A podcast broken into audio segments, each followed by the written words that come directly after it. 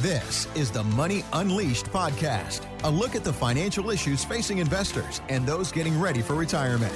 Here's the president of the Hoffman Financial Group, Chris Hoffman, and his co host, Randy Cook. Okay, this is my favorite story of the show. All right, let's get to it. my my title is "What's with My Advisor?" Because every now and then, as we talk about the financial services industry, Chris will you know kind of bang on financial advisors for not doing nothing and collecting a lot, and it seems like that's what we've got going here. Market Watch has a column where people write in questions, and here's what came in this week. I have a financial advisor with a national firm. We've been working together for a decade. We've done well. His fees are appropriate, about 1%. His firm's strategy is to buy a basket of stocks, and there are literally dozens of them in my accounts. He generally does about the same as the S&P, beats it some years, and a point or two below in others.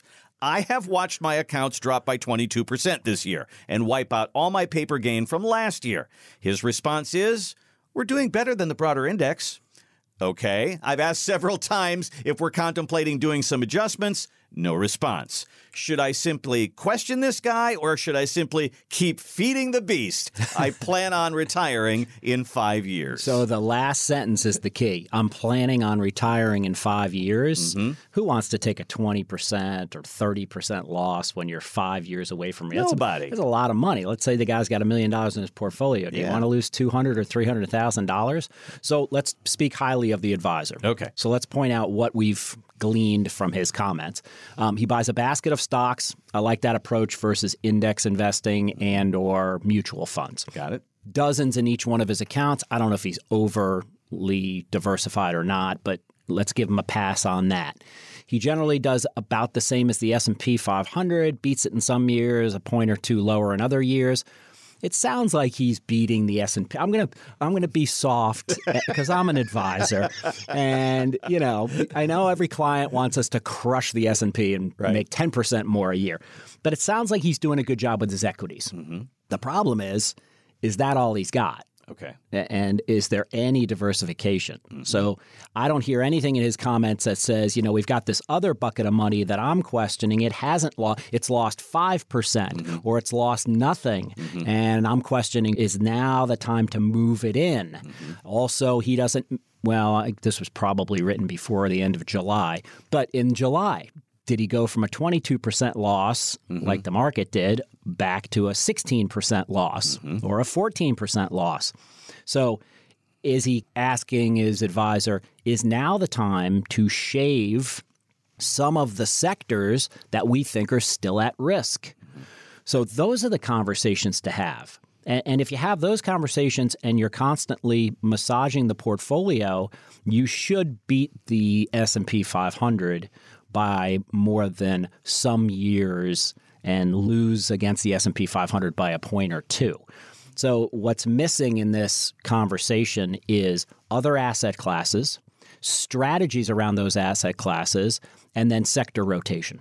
What sectors is he in? Did he sell anything in July or is he just a buy and hold? Because it is discouraging for an investor to hand off their money to an advisor the advisor builds a good portfolio day one, but then constantly says, "Just hold it, just hold it, just hold it." And that's what I it, see just here. Hold it. I see. I see lack of communication. yep. And I also see is my advisor really doing anything, or are they just riding the market? Yep. Because if he's equaling the S and P, he's riding the market. On down years, if he's not doing well, he's riding the market. You could buy the VOO. Yes. I mean, you can just buy an index of the S and P 500 and do that. Right. So you know, there, is there any discussion about income planning? Is he put together a full retirement plan for the five years out from when this guy wants to retire.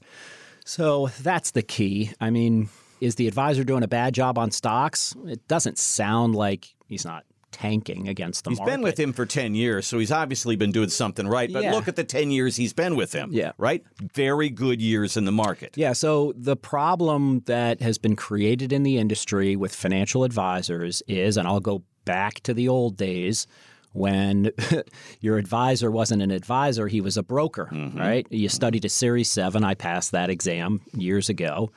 And a Series 7, you would typically be a broker and you would charge a commission. Mm-hmm. And that was bad because the no good, the the ne'er do wells or whatever they're called, would churn your account. They would buy and sell and buy and sell and buy and sell get just to make a commission. Yeah. So everybody said, no, no, no, no, no, no, no. We want financial advisors, fiduciaries.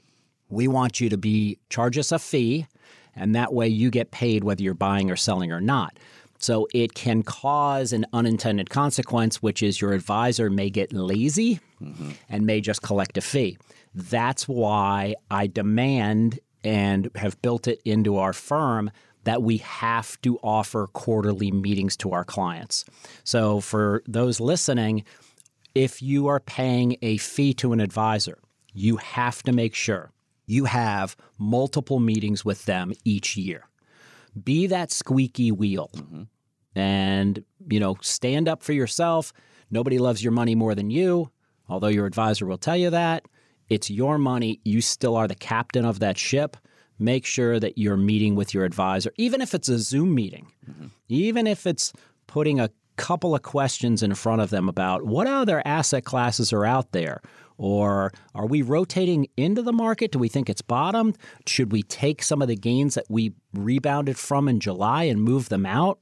I hate to say it, but you got to get your advisor thinking if they're at that advisory team that calls you once a year or meets with you at the end of the year. That's just not enough. And it's not fair to you to pay 1% and not get that quarterly active management attention that you deserve.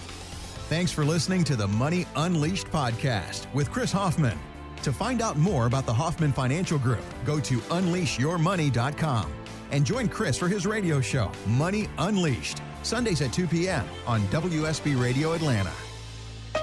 Chris Hoffman is an investment advisor representative of Retirement Wealth Advisors Inc., an SEC registered investment advisor. The Hoffman Financial Group, Retirement Wealth Advisors Inc., and WSB Radio are not affiliated. Exposure to ideas and financial vehicles discussed should not be considered investment advice or recommendation to buy or sell any financial vehicle. This information should not be considered tax or legal advice. Individuals should consult with a professional specializing in the fields of tax, legal, accounting, or investments regarding the applicability of this information for their situation. Any client experiences discussed during this show are unique to that client. They are not meant to imply or suggest you will experience the same results. Past performance is not a guarantee of future results. Investments will fluctuate, and when redeemed, may be worth more or less than when originally invested. Insurance licensed in Georgia, number 163546.